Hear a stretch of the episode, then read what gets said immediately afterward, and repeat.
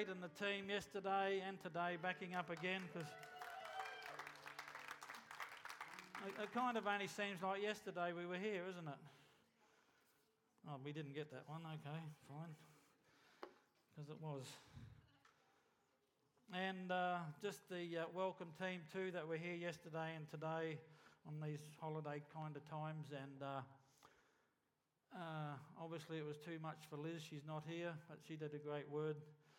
Always good to follow someone like Liz who does so well. Yeah. So, here we are, Boxing Day.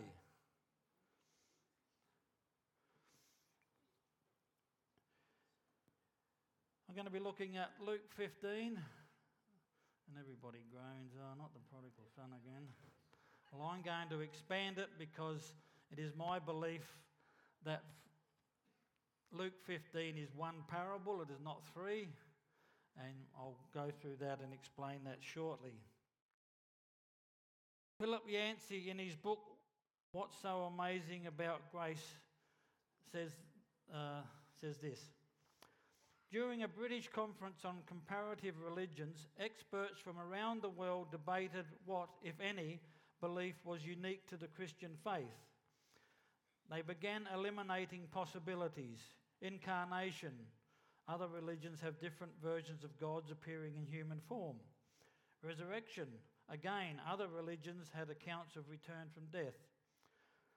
The debate went on for some time until C.S. Lewis wandered into the room. What's the rumpus about? he said. And he heard in reply that his colleagues were discussing Christianity's unique contribution among the world religions. Lewis responded, Oh, that's easy. It's grace. End of discussion. After some more discussion, as conferences do, the conference had to agree the notion of God's love coming to us free of charge, no strings attached, seems to be, go against every instinct of humanity. The Buddhist Eightfold Path, the Hindu doctrine of karma, the Jewish covenant, and the Muslim code of law, each of these offers a way to earn approval. Only Christianity dares to make God's love unconditional. Aware of our inbuilt resistance to grace, Jesus talked about it often. He described a world sufficed with God's grace, where the sun shines on people good and bad, where birds gather seeds gratis, neither ploughing nor harvesting to earn them, where unattended wildflowers burst into bloom on the rocky hillsides. Like a visitor from a foreign country who notices what the natives overlook, Jesus saw grace everywhere. Yet he never analysed or defined grace and almost never used the word. Instead, he communicated grace through stories we know as parables. The definition of grace in uh, something I looked up that which affords joy, pleasure, delight, sweetness, charm, loveliness, grace of speech, or goodwill, loving kindness, favour of the merciful kindness of God. How do you view God's grace this morning? God's unmerited favour upon each and every one of us.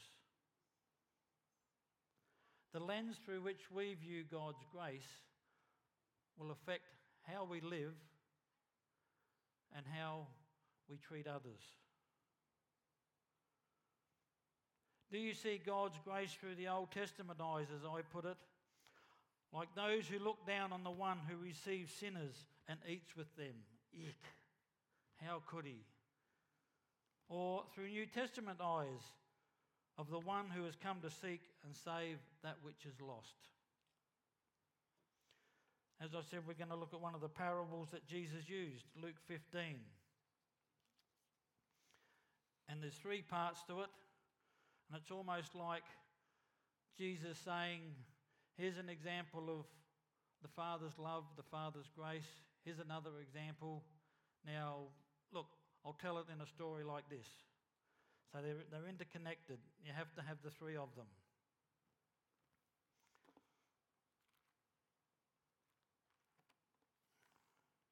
No, we don't want Philippians, that was yesterday. Luke 15. And it starts off Then all the tax collectors and the sinners drew near to him to hear him. And the Pharisees and the scribes explained, saying, This man receives sinners and eats with them. How could he?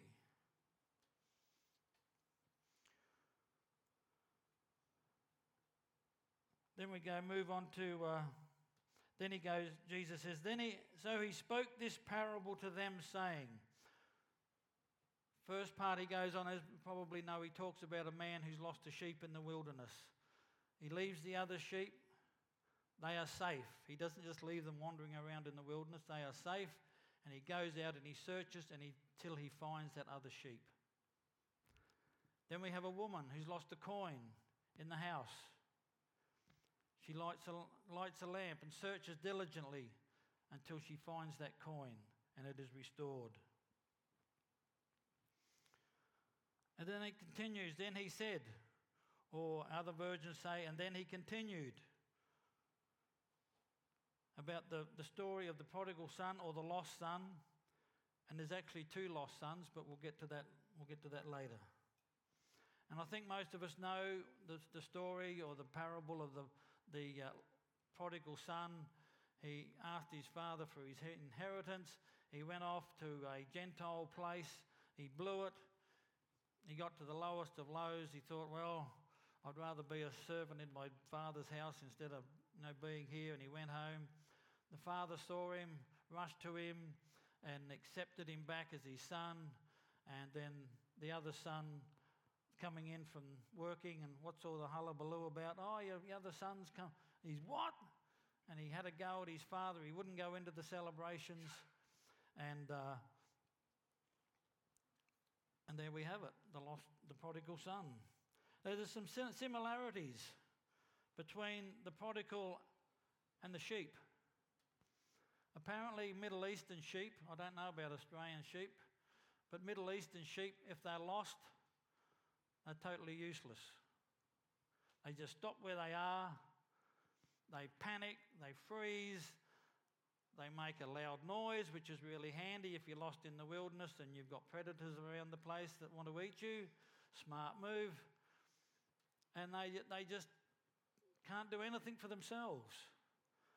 So I'm sure you've seen the picture of the shepherd with the sheep on his shoulders. That is because it can't walk. He can't even walk it back to safety. It is that helpless. That's the prodigal son. That is the lost sinner. He's totally helpless.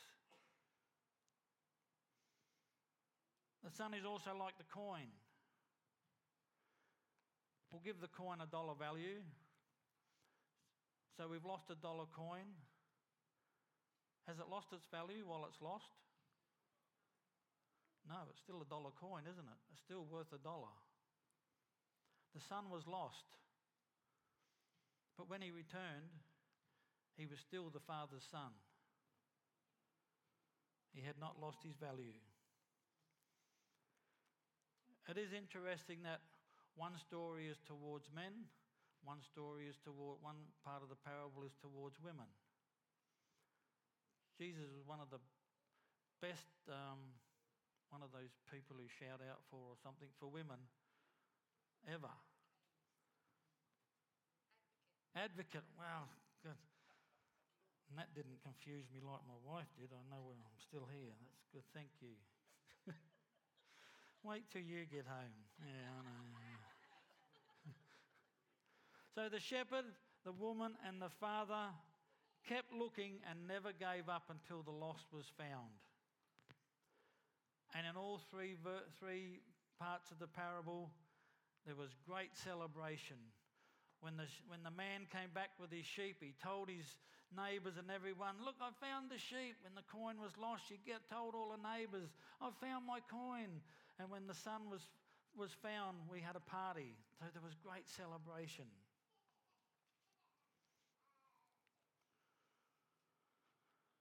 I mentioned earlier there were two lost sons, and yes, both were lost. The prodigal was lost in the wilderness, or the world as we would call it today. The second was lost in the house, was lost in the church.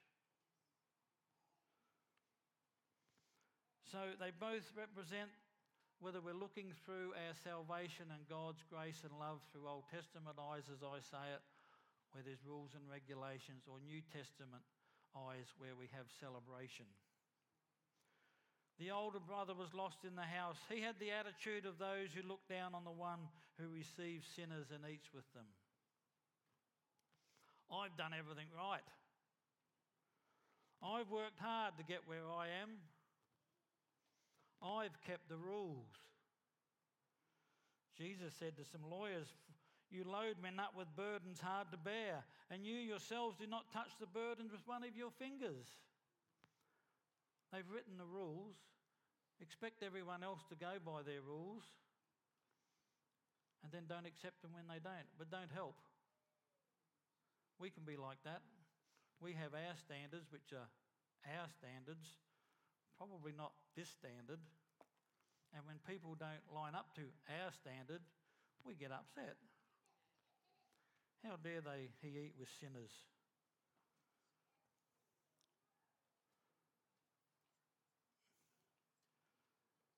It's as if if you want to be on our side, you've got to do this, this, this, and this. And if you can't, don't even think of joining the team. But once you're on the team, guess what? You've got to now do this, this, this, and this. Isn't that great? You know exactly where you stand, don't you? They believe they are more righteous than others because they diligently seek God where others haven't.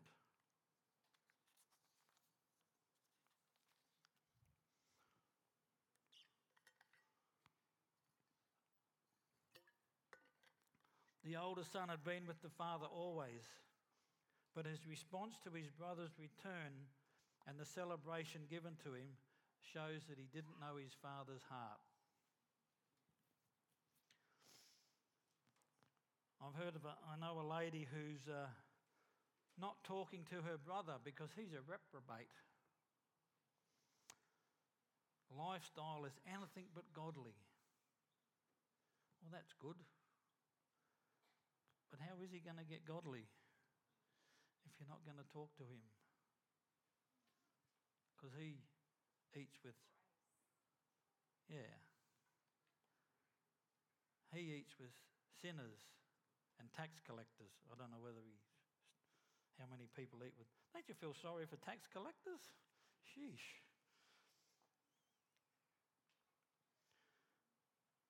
New Testament eyes is like the son lost in the world but we see him through the one who has come to seek and save that which was lost. As I said, the Old Testament eyes, it's all about levels of getting somewhere or what you've done, how you do it. And if you're not measuring up, you're not on our side. But through New, Testament eyes, if we look in the, the examples in, in the Gospels, it unexpectedly gets freedom from sin.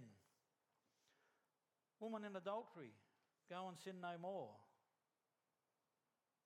Uh, I think that means her sins have been forgiven. I think that's got something to do with salvation. I'll look it up after. The crippled lowered through the roof. Because of the faith of your friends, your sins are forgiven. Whoa. That's something different, isn't it? The criminal on the cross Remember me when you're in your kingdom today. Assuredly, I say to you, today you will be with me in paradise. He didn't even say a sinner's prayer, he didn't repent or anything. And yet he's going to be with Christ in paradise that very day. The woman that anointed Jesus' feet in Luke 7 Jesus says, Therefore I say to you, her sins, which are many, are forgiven, for she loved much.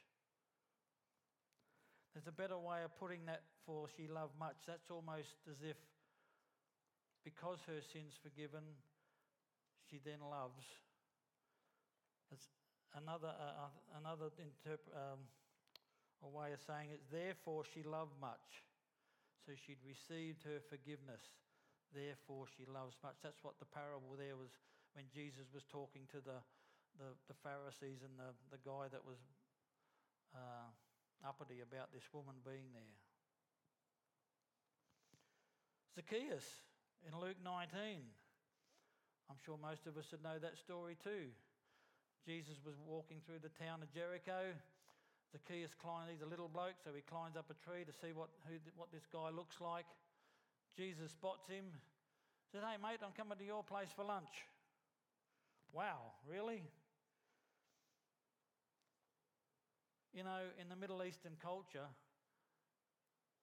reconciliation is often uh, joined together with having a meal together. Two people that have not have rec- reconciled, and then having a meal confirms that reconciliation. And I think that's still a part of Middle Eastern culture today. So we see how important that is. Jesus has come to reconcile Zacchaeus. He says, Today salvation has come to this house because he also is a son of Abraham, for the Son of Man has come to seek and save the lost. The reason he said that statement because Zacchaeus stood and said to the Lord, Look, Lord, I give half of my goods to the poor, and if I have taken anything from anyone by false accusation, I restore fourfold. That doesn't sound like a sinner's prayer, does it? But there was a Jewish teaching at the time, and it's an interesting thing I was reading about our um, shepherds that we that are in the story yesterday about the birth of Jesus. There's shepherds, and you know they were the low of the low, and the, no, you know they were the outcast. And yet, in the Old Testament, a shepherd was a picture of God. Psalm 23. Shepherd was a was a sign of prophets and kings.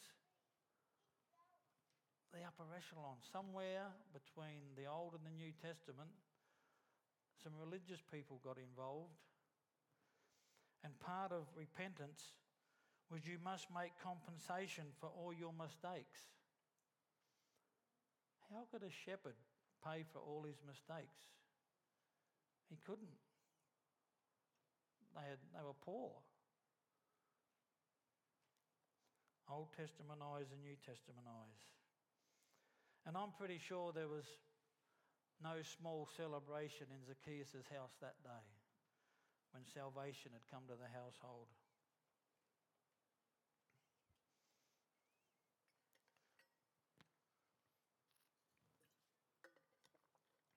If you're looking through Old Testament,